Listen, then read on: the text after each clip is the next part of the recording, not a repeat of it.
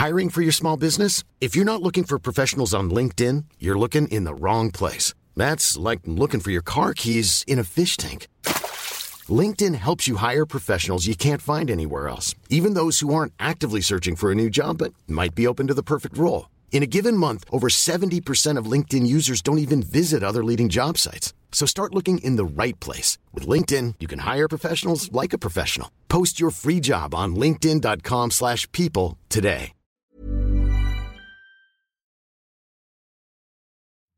En medio de estas merecidas vacaciones, seguimos fieles a tu episodio semanal de Kenso.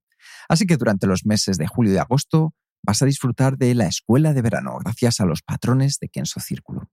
Nueve capítulos donde reseñaremos los libros clave de la efectividad personal. Y si tú también quieres apoyarnos para que el podcast siga adelante, únete a Kenso Círculo. Como miembro de Kenso Círculo, recibirás cada mes una reseña de los mejores libros de productividad, accederás de manera anticipada y sin publicidad a los episodios del podcast, recibirás un descuento en nuestros cursos online, concursos y lo más importante, nuestra eterna gratitud. Te esperamos en kenso.es barra círculo y disfruta de la reseña de esta semana. ¿Te gustaría encontrar una forma de aprovechar tu ansiedad para ayudarte a resolver problemas y fortalecer tu bienestar? Ese es el tema principal del programa de este mes, donde descubrirás el lado positivo de la ansiedad y el estrés de la mano del libro Good Anxiety de Wendy Suzuki. Bienvenidos a un nuevo episodio de Kenzo Círculo, el podcast donde descubrirás los libros para vivir la efectividad para ser más feliz. Yo soy Jeroen Sánchez, aprendiz en buscar la calma. Yo, Raúl Hernández, aprendiz en canalizar la ansiedad para el bien. Y yo soy Quique Gonzalo, aprendiz en ansiarme sin ser ansioso. Así que con esta cara de felicidad, poco estrés, bajo control todo, ¿qué os parece si nos ponemos manos a la obra con este libro que nos va a dar claves para poder trabajar y vivir mejor, convirtiendo yo creo que a este mal llamado enemigo en un potente aliado? Mm. Sí, este es lo que me ha llamado la atención este, este título, ¿no? De, de la ansiedad buena. Que, que, habitualmente la ansiedad y el estrés vemos como una cosa negativa que queremos evitar a todo precio, pero aquí aparentemente por título vamos por otra dirección y vamos a convertir el, malo de la película en, en protagonista. Así que Raúl, cuéntanos por qué elegiste este libro. Pues fíjate, lo elegí porque se cruzó por mi camino como una recomendación eh, que vi en, en Twitter a, a, Javi Recuenco, de hecho, eh, hablaba de, y, me pareció provocador la tesis, ¿no? Eh, no, no rara, en el sentido de que nosotros es algo que ya, de lo que ya hablamos y de hecho en nuestro libro hablaremos también de, de esa visión de, de, lo que es el estrés y cómo, cómo poder aprovecharlo, pero me interesaba ver cómo una neurocientífica, como en este caso Wendy Suzuki, profundizaba en ello y, y de qué hilos tiraba. ¿no?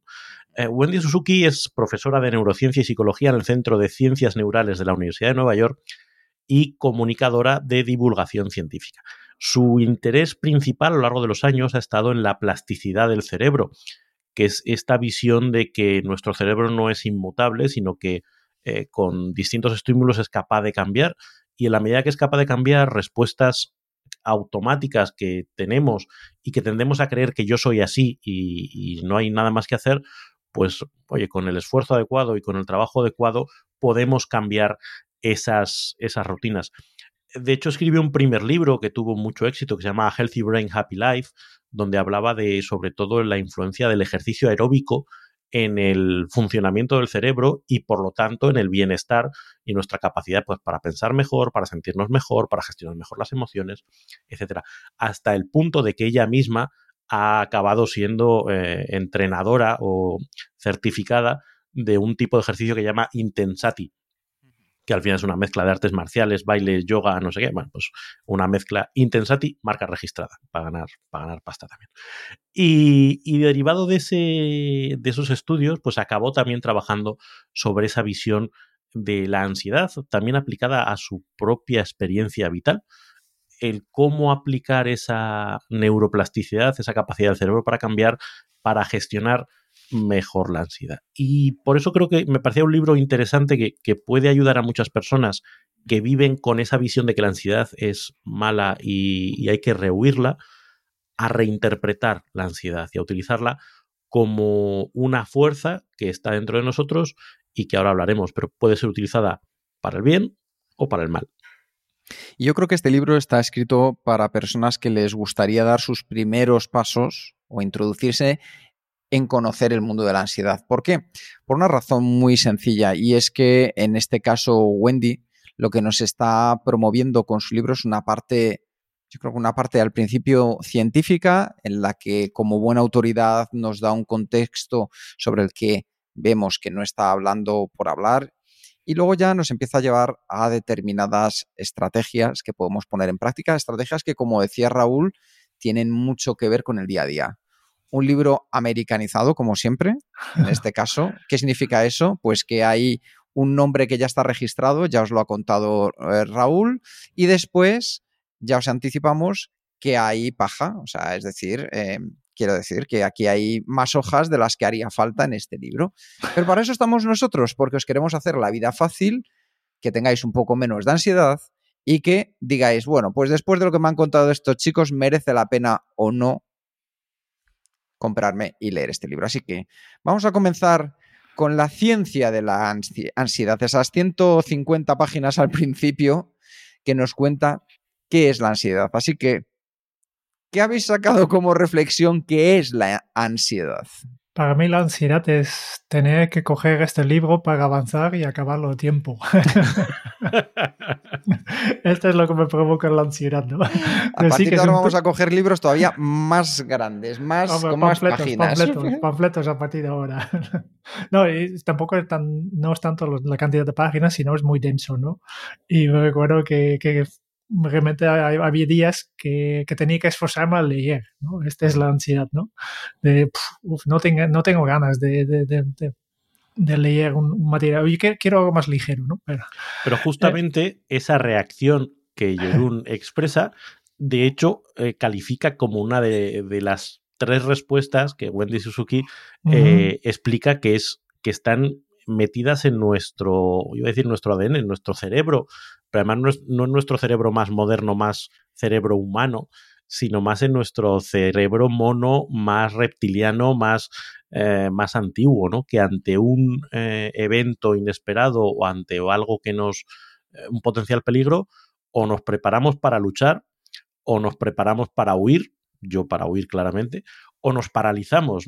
Y eso que dice Jerún de es que esto lo que me provocaba eran ganas de no leer, es la huida, es ante esto que me genera ansiedad, mm, estrategia, huida. Sí, sí. Al final, la, la, definición de ansiedad, que para mí es interesante, es la respuesta psicológica y física al estrés. ¿no? Por tanto, el estrés viene de fuera y puede provocar, si, si supera un, umbral, pues la ansiedad, ¿no? Por tanto, yo siempre pensaba que yo estoy estresado, pero no, no, el estrés es, la situación, es la tensión que provoca algo externo y tu reacción a este estrés es la ansiedad, ¿no? Por tanto, la ansiedad depende solo de ti. Este para mí es la, la lección más importante de aquí.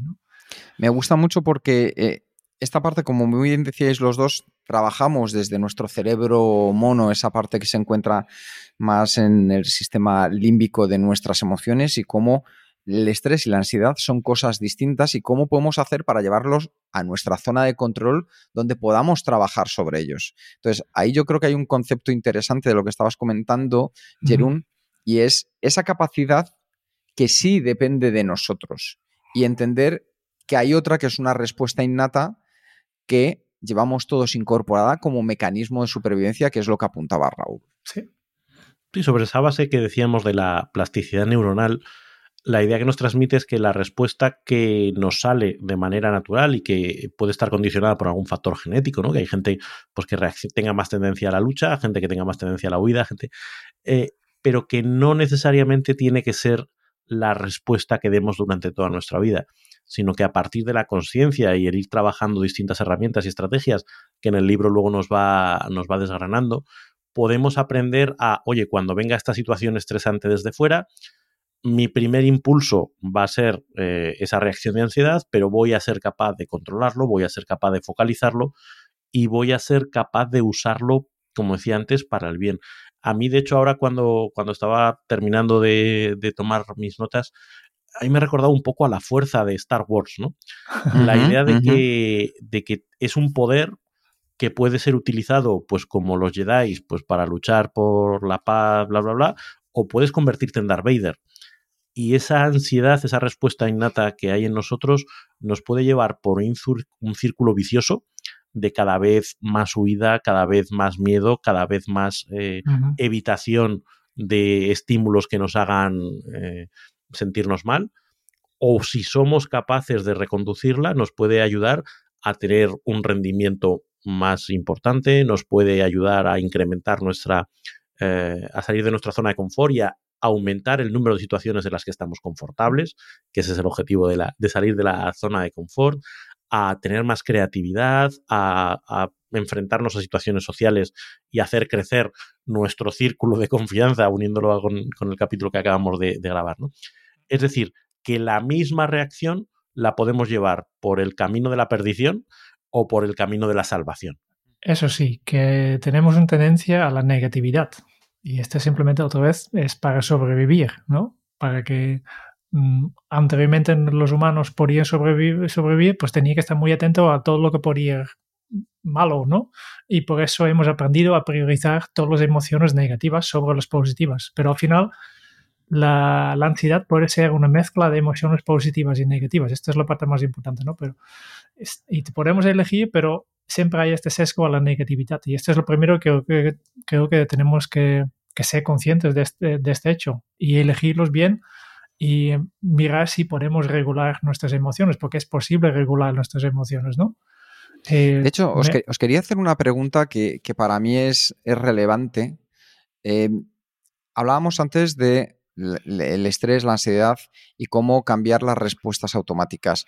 Pero ¿en qué momento de la vida pensáis que se empiezan a apalancar estas respuestas automáticas que nos terminan generando esta ansiedad? Es decir, ¿en qué momento decidimos, como hablaba Raúl, que de repente mi respuesta va a ser la huida y esto ya lo tomo como un punto negativo en lugar de verlo como un punto positivo?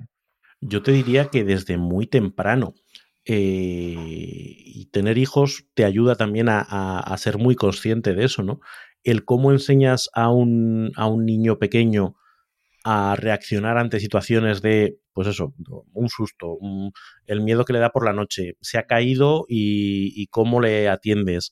Eh, cualquier de esas cosas va generando una respuesta aprendida incluso por niveles Ah, que están por detrás de la conciencia. De hecho, el razonamiento que hay detrás de muchos traumas es precisamente ese, que el trauma se ha producido en una etapa en la que ni siquiera tienes memoria de eso que se ha producido, pero tu cuerpo se ha aprendido a reaccionar y tu mente ha aprendido a reaccionar de una determinada manera ante una amenaza, ante una situación conflictiva, etc. Entonces, yo creo que desde muy pequeños vamos marcando ese camino y salvo que encuentres un punto de conciencia eh, a lo largo de tu vida, eso puede marcar mucho cómo reaccionas a situaciones similares durante los siguientes 80 años. Es que esto me parecía especialmente relevante por lo que acabas de indicar, Raúl. El que nosotros como seres maduros podamos estar ahí para que en la vida de esos pequeños que están creciendo y empiezan a vivir esos momentos, les ayudemos a canalizar esta sensación para que no se convierta en una cicatriz negativa durante el resto de su vida, me parece que es fundamental.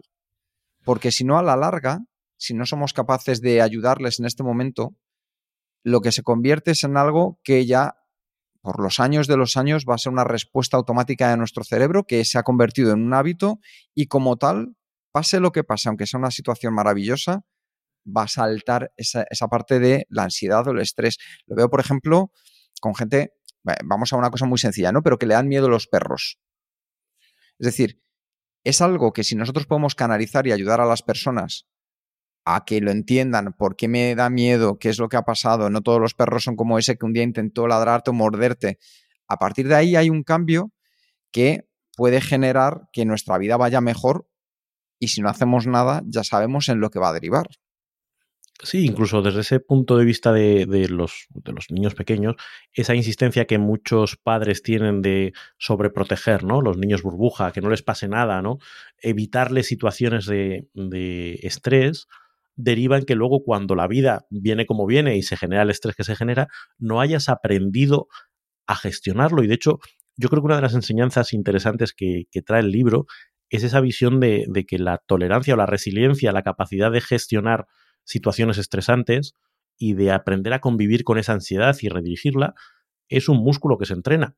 Entonces, si tú desde el principio lo que haces es evitar esas situaciones de entrenamiento, no vas a tener la capacidad luego para gestionarlo. Lo que te em, lo que motiva este libro es precisamente a irse exponiendo poco a poco a situaciones de estrés, a situaciones que te generan ansiedad, hacerlo de manera consciente y a partir de decir, venga, ¿cómo? Porque cada pasito que das te capacita más para enfrentarte a situaciones cada vez más complejas. Yo creo que este punto es muy importante. O sea, a mí por lo menos así me lo parece. Claro. Eh, había una, una, parte que yo me había apuntado en, este, en este sentido. Eh, mucho del, del, trabajo que hace, que hace Suzuki en, el libro tiene que ver con, con ese resignificar la ansiedad. Eh, ya desde el propio título, ¿no? No decir la ansiedad es el enemigo a evitar, no, no ir hacia la expectativa de que la ansiedad es algo que de lo que debemos huir, sino al contrario, es tenemos que tomarla, saber que va a existir y a partir de ahí canalizarla para que sea algo positivo. Y en ese sentido me recordaba también a la, a la terapia de aceptación y compromiso, algo de lo que hablábamos en cuando comentábamos el libro de, de la trampa de la felicidad. Esa capacidad de aceptar las sensaciones negativas que te genera la ansiedad, ¿no? De, oye, noto como el hiperfoco, noto como mi, eh, mi cuerpo reacciona y deja de hacer la digestión y, eh, manda la sangre a otros sitios para que sea capaz de... Todos esos elementos no son necesariamente agradables de sentir. Lo que nos dices, tienes que aprender a dejar pasar esas sensaciones, a experimentarlas y luego hacer lo que debes hacer hacer lo que, lo que has venido a hacer. Yo creo que esa es una parte también significativa del libro. Hablando de, la resiliencia que, has mencionado antes, que es una parte muy importante, yo creo que de este libro, de, crear esta resiliencia, ¿no? de, ser, cómodo con un poco de estrés, de sentir cómodo con esto. Y, y, este es algo que se puede aprender, ¿no? Y va, va en diferentes fases, ¿no? Diferente, hay diferentes niveles también. Primero, obviamente, ya hemos visto la fase más primaria, que es el de luchar, huir o, o quedar paralizado. Y, pero después hay otra fase más que es más cognitivo, que es más lenta, más larga y que está gestionada por, por el cortisol, ¿no? Y, y, esta es la parte que podemos dominar. Podemos esforzarnos a, a exponernos un poco a un poco de estrés para, para así crear esta resiliencia, ¿no? Y lo podemos hacer en diferentes niveles, ¿no? Y se nota que las personas más resilientes pues tienen una serie de características que son personas que realmente que salen de su, zona de confort, pero además son personas optimistas, que, tienen una flexibilidad cognitiva, que están reevaluando las opciones, que tienen apoyo social, que tienen sentido de humor, que hacen ejercicio físico, que son altruistas y que y también hacen mindfulness, ¿no? Estas son un poco las personas que, las características de estas personas. Yo creo que es, que es fácil, todo el mundo podemos ser un poco más optimistas, un poco más flexibles, mm, utilizar nuestro sentido de humor, hacer ejercicio, por tanto, crear esta resiliencia está en, en, las manos de todos, que es simplemente lanzarte poquito a poco, no, no, al, no lo golpe, ¿no? Em, y utilizar este, este, este, tu conciencia para, para aprender un poco de evitar este, este, esta respuesta de huir o, o, luchar, ¿no? Simplemente en, pequeño, en pequeños casos que puedes hacer con pequeños factores estresantes diarios, pues si es una cosa que pasa cada día en pequeños dosis, pues no debería causar ansiedad. El blink de tu correo electrónico ya no debería causar ansiedad porque ya sabes de qué va, ¿no? Em, después habrá seguramente algunos momentos que tienes una, un poco más de estrés, un poco más grande que simplemente una notificación de correo porque, no sé, no llegas a, no llegas a la hora para entregar tu documento, ¿no? Genera más estrés, más, más, más alerta en tu cuerpo, ¿no? También se puede solucionar durante un pequeño tiempo. Lo que, lo que tienes que evitar efectivamente es vivir siempre en, en, este estado alto de ansiedad, ¿no? Pues esto es cuando tienes, eh, estás sometido a adversidades continuas y prolongadas, sin tener soporte ni nada. Entonces ya, ya entras en la, en la parte tóxica. Pero mientras tienes la, la, un poco de estrés cada día, un poco más estrés de, de, vez en cuando, pues no pasa nada. Así que estás creando la, la resiliencia. Simplemente eh, no exponiéndote a, este, este, estas situaciones. A mí hay una parte que me, que me gusta del libro, que es eh, lo que tú decías, Jenun, que ofrece eh, rasgos o ofrece estrategias, palancas que todos podemos activar para ponernos en mejor situación para hacer esto que estamos diciendo. Oye, si tú haces ejercicio físico, eso te va a estar a tener en mejores condiciones. Si tú haces mindfulness, vas a estar en mejores condiciones para hacer esto. Si tú haces eh, pensamiento de gratitud, vas a conseguir compasión, vas a conseguir esto.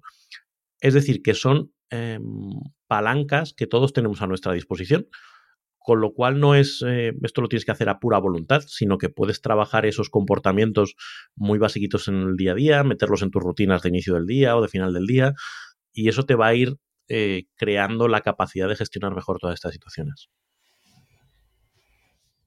Después, el tema de fluir. Mihaly Csikszentmihalyi, si lo pronuncio bien. Por eso te dejamos a ti, Jerún, porque sí. eres el único que sabes cómo pronunciarlo. Lo que no sé es cómo se escribe. no, de pronunciar más o menos me, me, salgo aquí, ¿no? Fluir, fluir, es este, que hemos hablado muchas veces de, de, de, de este estado, ¿no? Es un estado que, que estás profundamente comprometido con, con, lo que estás haciendo, donde necesitas un alto nivel de habilidad y rendimiento que después viene acompañado por una, un estado aparentemente, un estado mental aparentemente relajado, casi sin esfuerzo, ¿no? Y es este, este momento en que, que pierdes todo el sentido del, tiempo, ¿no? No sabes si has estado media hora o dos horas. Y, y, relacionado con esto sale la, famosa ley de Jacques-Dodson, que Kike es muy fan de esta ley. Totalmente. ¿eh?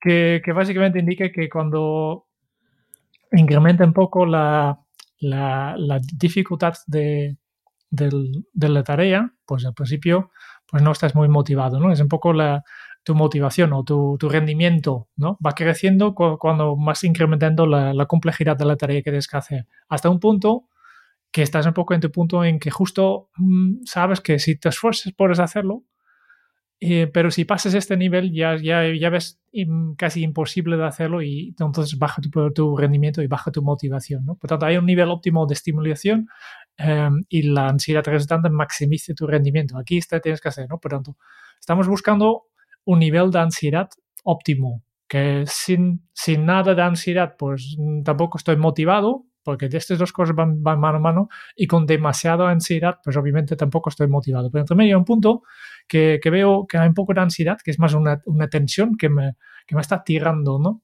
Y esto es lo que estamos buscando.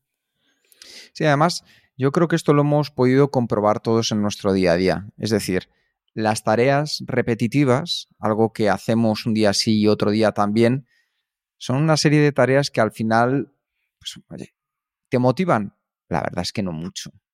¿Te hacen sentir mejor? La verdad es que yo creo que poco. ¿Sientes que has superado y que has alcanzado nuevos límites? No. Es donde vamos haciendo crecer ese punto de reto, de confianza en nosotros mismos, de crecimiento personal y siempre para eso es como crecer. Cuando estás creciendo, tus huesos tienen que ir abriendo, se tienen que ir expandiendo y eso en cierto modo significa un poco de estrés, un poco de no sentirnos cómodos. Eso sí, siempre y cuando ese estrés no se nos desborde.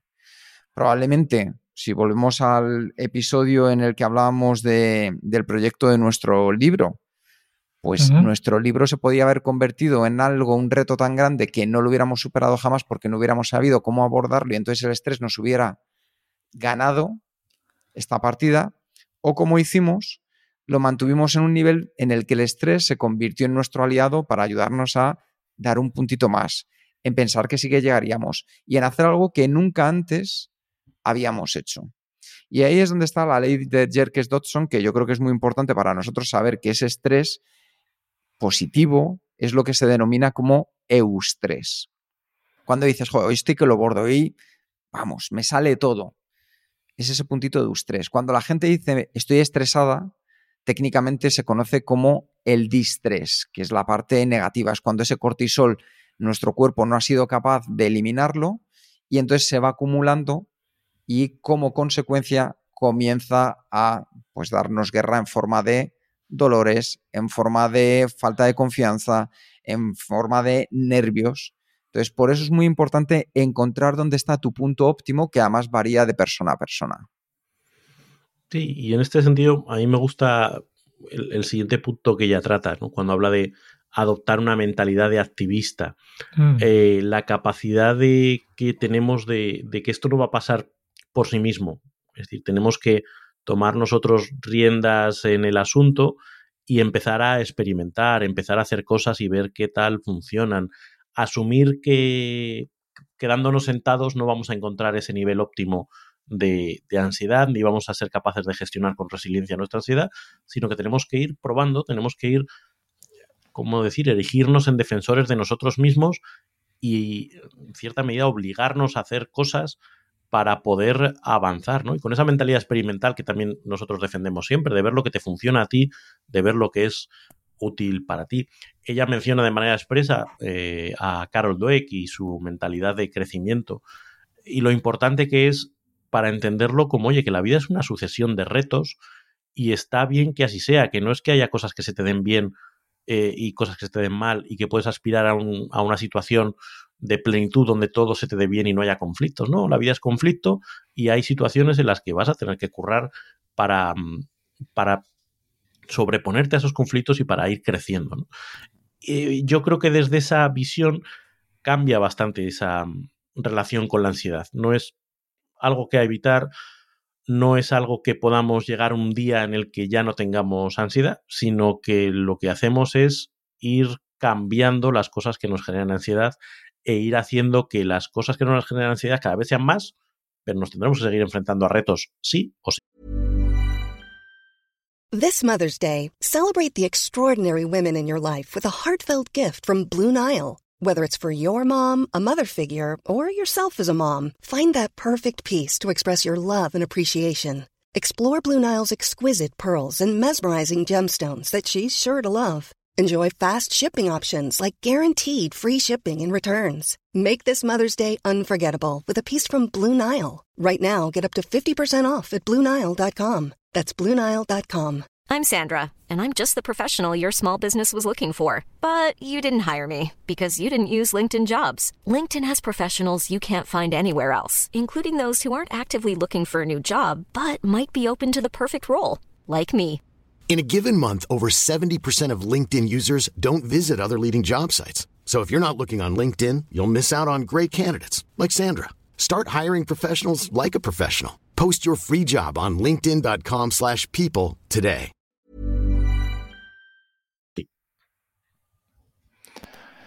Y luego pasamos a la productividad. Yo pensaba que este es mi, mi tema favorito.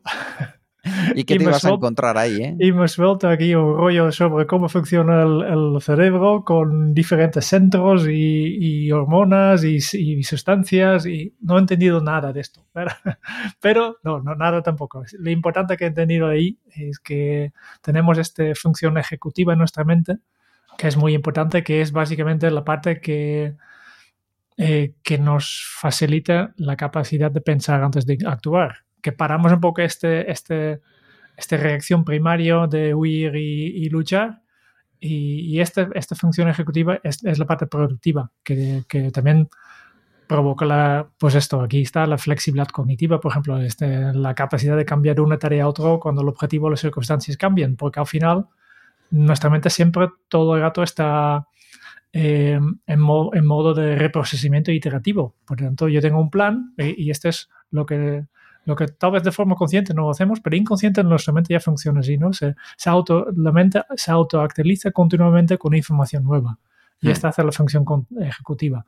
Que nosotros humanos a veces no, nos, nos, olvidamos de esto y hacemos un plan y pensamos que podemos seguir estrictamente este plan, pero la mente no funciona así, está continuamente adaptando estos planes, ¿no?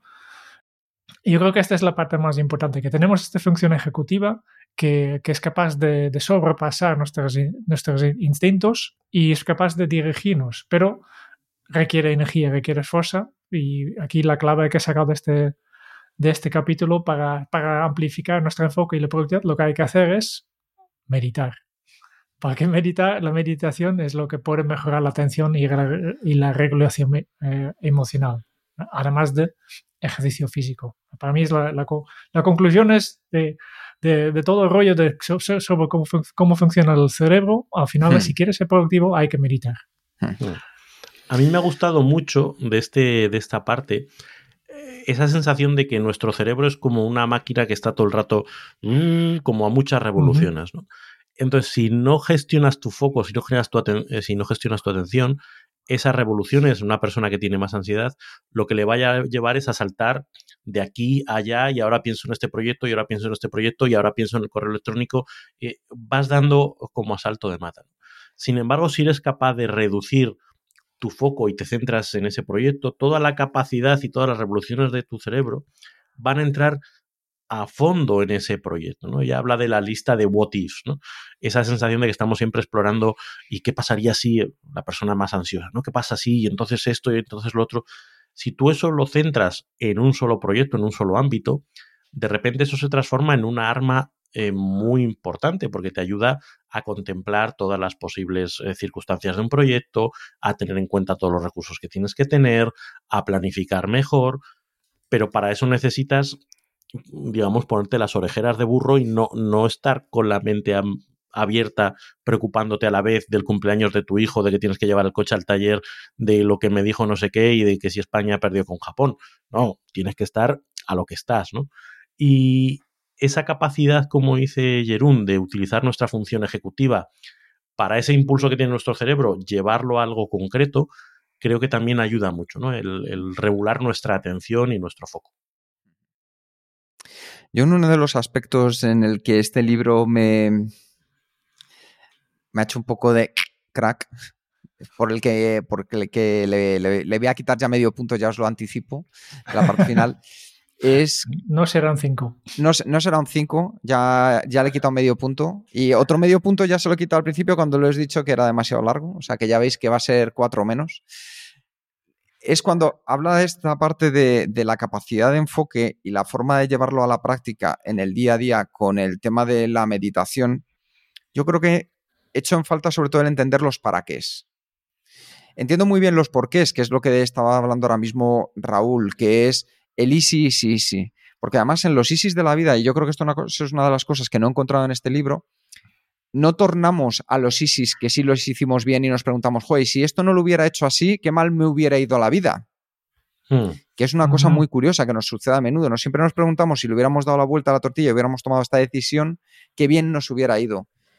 Pero ¿alguna vez os habéis parado a pensar todos los ISIS tan positivos que habéis hecho que si no lo hubierais hecho así, vuestra vida hubiera ido a mucho peor?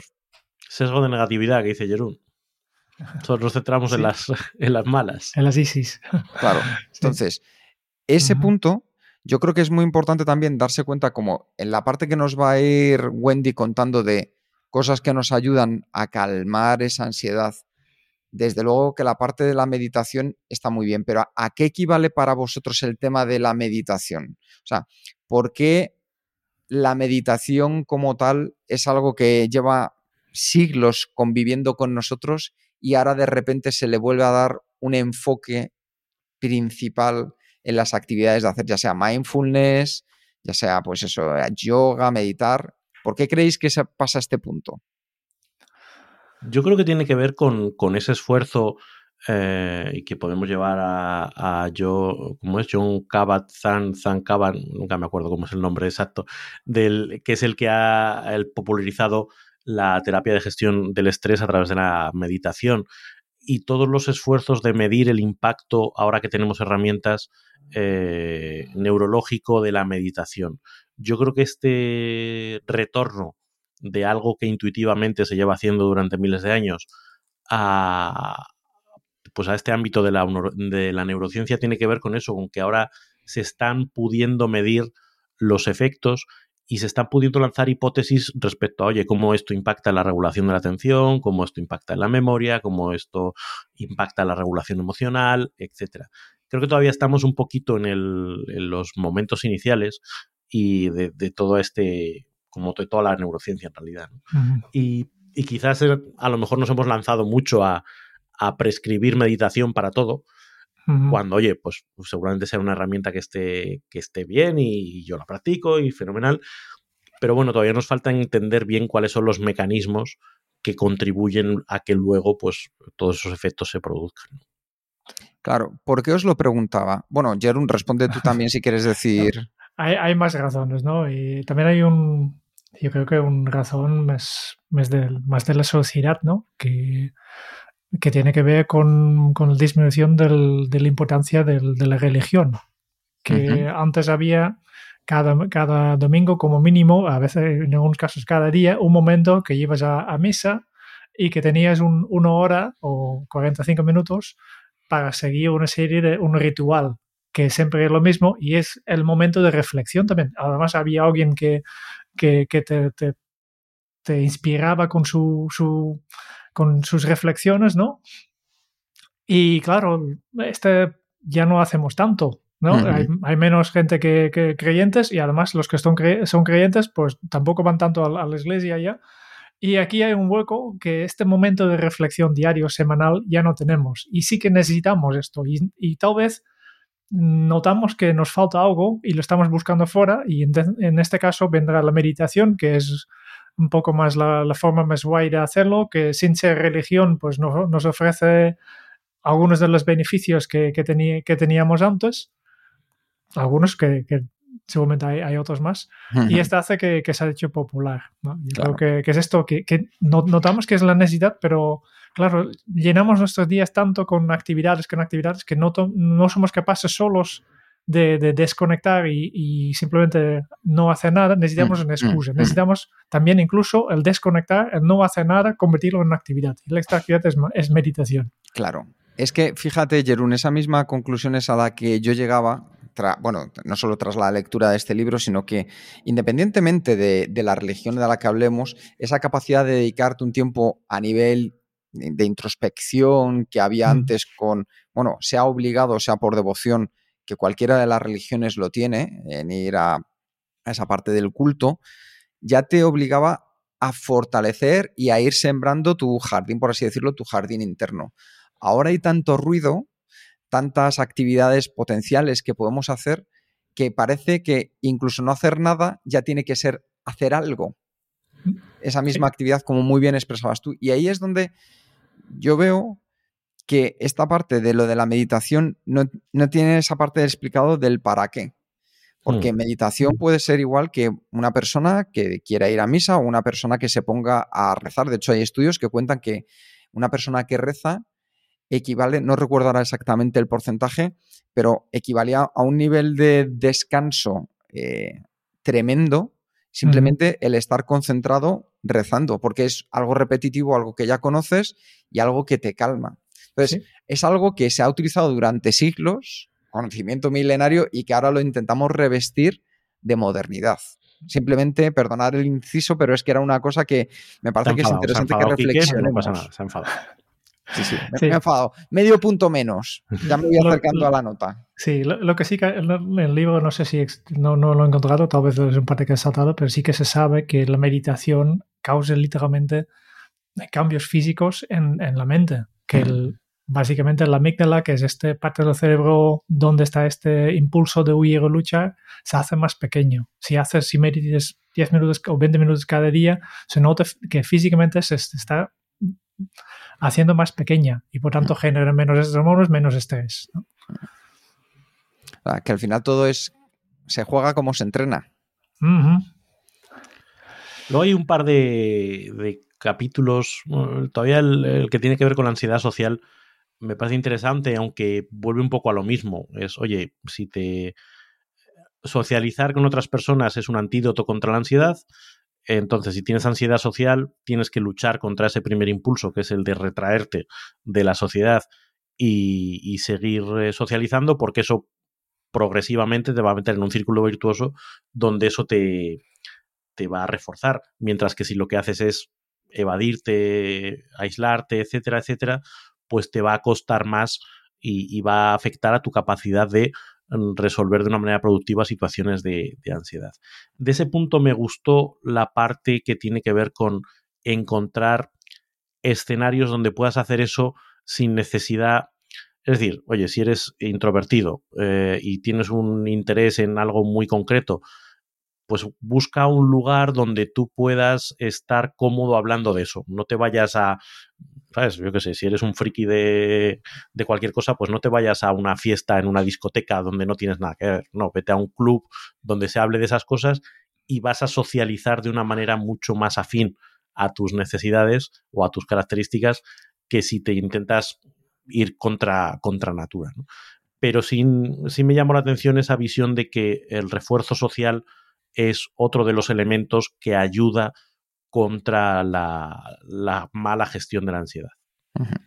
Sabía que te, fijarías en esta parte que hablo sobre la, la, introvertidos. no sé por qué. ¿Por qué? sí, y últimamente la creatividad, que, que no, no es tanto algo que necesites para, para evitar la ansiedad, sino al revés, ¿no? La ansiedad puede bloquear tu creatividad. El ejemplo más conocido, bloqueo de escritor, ¿no? De este síndrome de la página blanca. Y otra vez, que aquí una persona creativa es la persona que tiene tolerancia a la ambigüedad, que se, que se lanza, que, que tiene un, toque de perseverancia. Eh, otra vez, la, la, mentalidad activista que hemos hablado antes, ¿no? Que está abierto a experiencias, flexibilidad cognitiva, ¿no? Y tiene una actitud pro riesgo. Además, que las personas creativas son estas otra vez que se lanzan, ¿no? Por tanto, y esta hace que tienes menos ansiedad y entonces, entonces puedes producir más. ¿eh? Volvemos otra vez a lo mismo. Hmm. ¿Para el bien o para el mal? Para el bien y para el mal.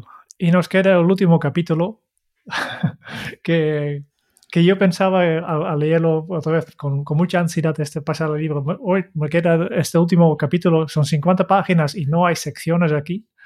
todos, todos, los otros capítulos y, y me ha alegrado me, ha dado mucha alegría a ver que este último capítulo que se llama El arte de preocuparse bien, básicamente es una colección de herramientas y listas y, y, cuestionarios, y todo esto para, para llevarlo a la práctica.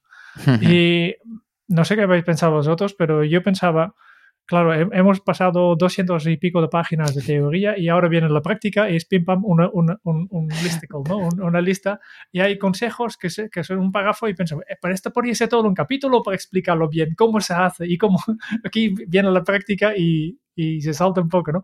Me ha parecido, me ha parecido muy interesante eh, todo lo que hay para silenciar la ansiedad, para construir resiliencia, eh, cosas que se puede hacer para fluir, cosas para ampliar tu atención, herramientas para ser más creativos, todo lo que hemos hablado antes, pues aquí hay un montón de, de, tips, pero...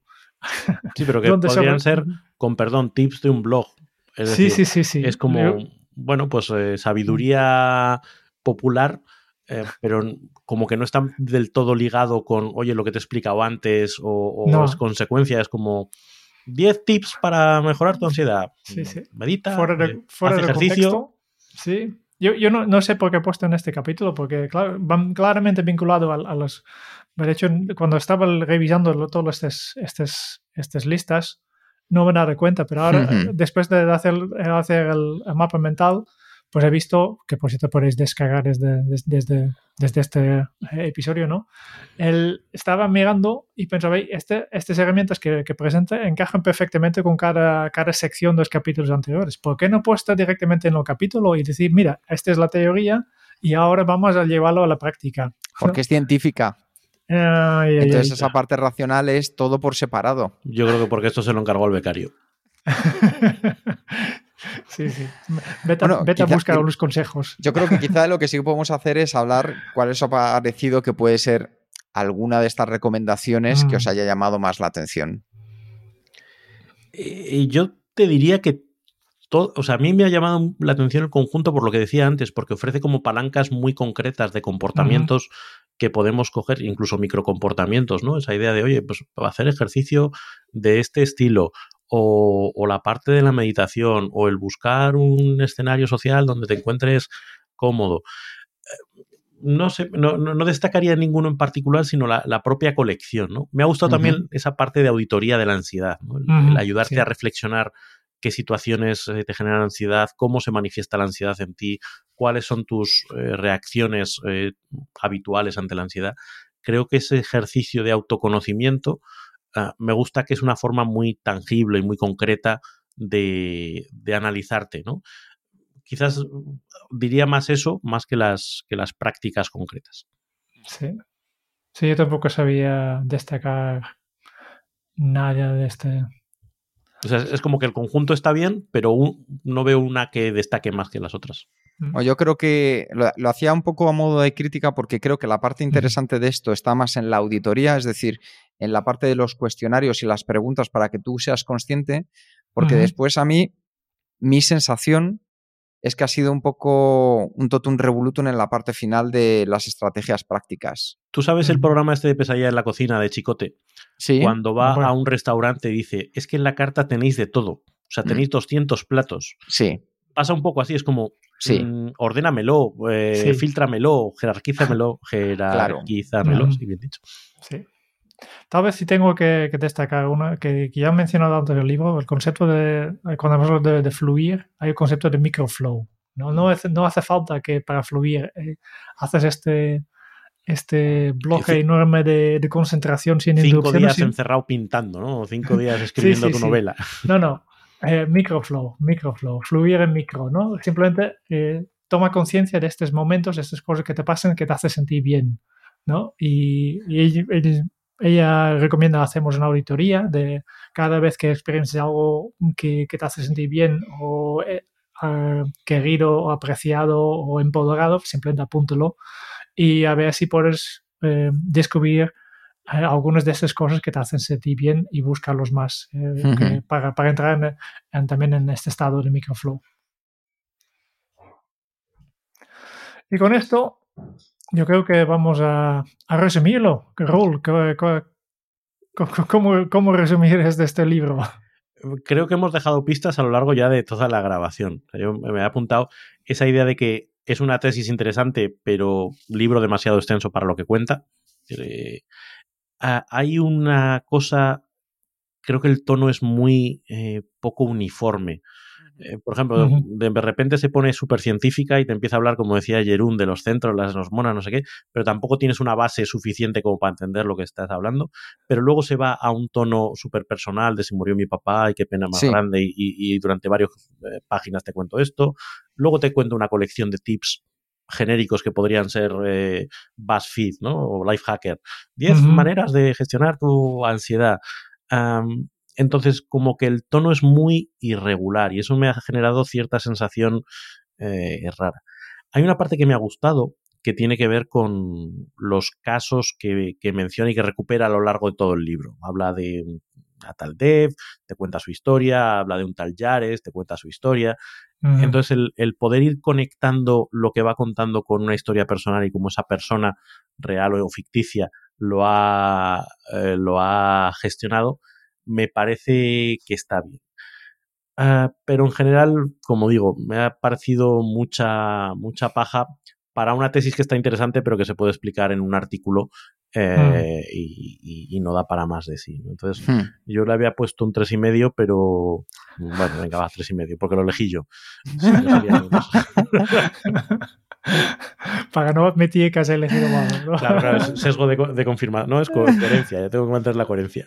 Sí, sí, sí.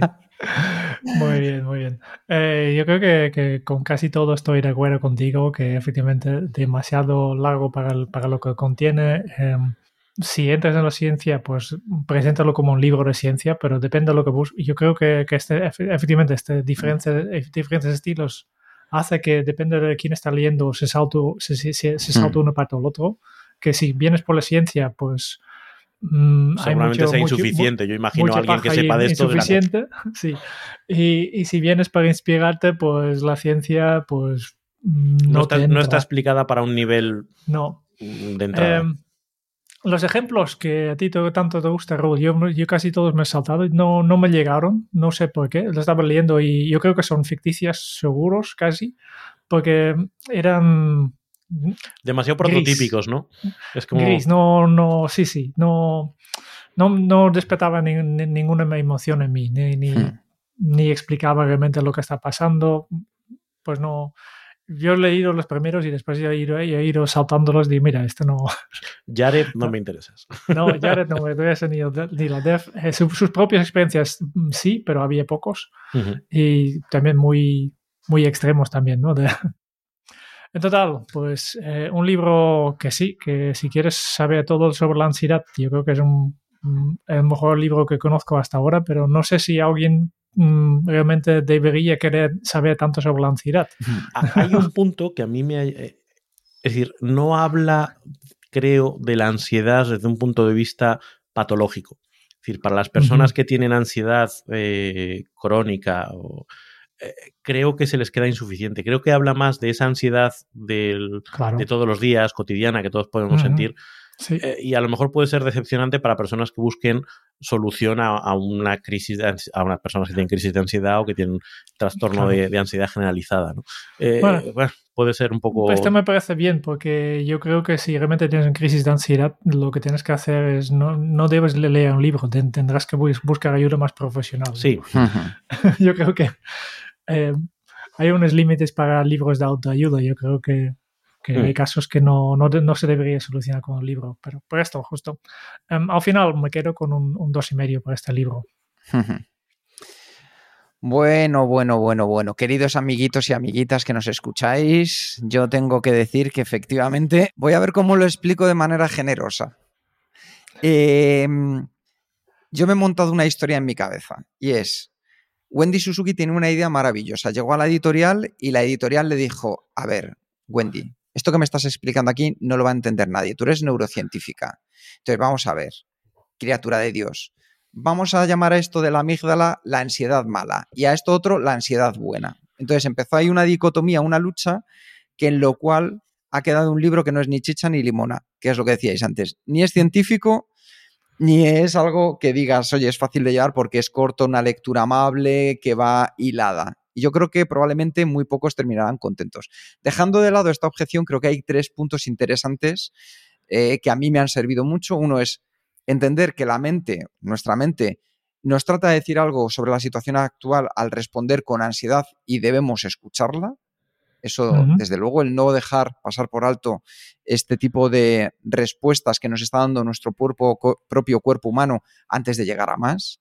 Segundo, que el sueño y el ejercicio, es decir, el descanso y la actividad física, son claves básicas para incrementar nuestra, nuestro bienestar y debemos priorizarlo, que es una cosa que lo explica bastante bien y creo que es fundamental un aspecto tan básico como el descanso y la actividad física. Y tercero, que los pensamientos en espiral, cuando entramos ahí en esa rueda de la que nos cuesta salir de la ansiedad, los podemos entrenar con la práctica. Es decir, aunque sea algo, como hemos visto al principio, que nos empieza a pasar desde pequeños, podemos ayudarnos ya a nuestros hijos a que puedan saber cómo trabajar y nosotros también podemos trabajarlo. Así que yo me voy a quedar entre medias, le voy a dar un 3. Muy bien. Y la gran pregunta, que vamos a leer el mes que viene. Uno bueno, por pues, favor. Eh, quiero. Que, ¿El qué? Que sea, breve. Uno bueno, por favor. Uno, bueno, yo creo que sí, venga, uno bueno. Eh, Jerún, yo sé que tú vas a saber por dónde voy, pero mi lado verde me hace que os diga que podéis elegir. ¿Qué preferís elegir? ¿Ego o preferís elegir obstáculo? Yo el enemigo. ¿El enemigo? Pues venga. Tú. Venga, también, también el enemigo. El enemigo. Porque vosotros sabéis de lo que estáis hablando, yo no. ¿Cómo que no sabes de qué estamos hablando? Seguro que sabes de qué estamos hablando. A ver. Estamos hablando de dos libros de Ryan Holiday. Uno era El ego es el enemigo y el otro El obstáculo es el camino. O sea, como veis, hay combinaciones que, funcionaban. Ryan Holiday, uno de los expertos en marketing más potentes, eh, de hecho trabajó para la empresa American Apparel, que es muy conocida en Estados Unidos, con campañas muy radicales, y que un día tuvo un punto de inflexión en su vida y se ha convertido en uno de los mayores expertos en el tema del estoicismo. Estos dos son sus libros más conocidos, El ego es el enemigo y El obstáculo es el camino, así que por votación unánime en Kenso, el próximo libro va a ser El ego es el enemigo de Ryan Holiday. Muy bien, muy bien. Muchas ganas. Todavía no, no los he leído. Sé que, como soy vago, yo he estado esperando hasta que Ryan acabe la serie, porque son, eran cuatro al final. Yo creo que está, el tercero ya está publicado. Falta uno más del, que tiene que ver con una historia que seguramente explica en este libro, ¿no? que, que, que hay cuatro rasgos de, en esta historia y sobre cada rasgo pues ha escrito un libro. Muy bien, pues lo tengo pendiente, lo tengo en mi lista. Eh, espero mucho de Ryan Holiday porque sé que es una persona que, que lee mucho, que, que estudia mucho, mm, tiene un, eh, justo últimamente estaba pensando un poco de qué, tengo, qué tengo que hacer con toda esta información e ideas que sacamos de los libros, ¿no? Eh, el famoso Custom, pues Ryan Holiday también es una de... Lo hacen papel, trabajan con, con, tarjetas y he visto unas fotos con, con su sistema, cómo tiene montado y de unido, de unido. Está muy bien documentado, este como mínimo. decir, y yo que sé también de sus artículos como mínimo, sus libros, ¿no? Que, que escribe muy bien. Por tanto, altas expectativas. Vamos a ver qué nos dice. Y con todo esto ya sabéis, nos vamos despidiendo. Muchas gracias por escuchar el podcast de Kenso. Si te ha gustado, te agradeceríamos que te suscribas al podcast, lo compartas en tus redes sociales o dejes tu reseña de 5 estrellas para ayudarnos a llegar a más oyentes. Y si quieres conocer más sobre Kenso y cómo podemos acompañarte a ti, tu equipo o tu organización en el camino hacia la efectividad personal, puedes visitar nuestra web kenso.es te esperamos la semana que viene en el próximo episodio del podcast de Kenso, donde Raúl, Kike y Jerún buscarán más pistas sobre cómo vivir la efectividad para ser más feliz. Y hasta entonces, ahora es un buen momento para poner en práctica un nuevo hábito Kenso. Que no te preocupes, está en tus manos, escucha a tu ansiedad. Chao. Hasta luego, chicos.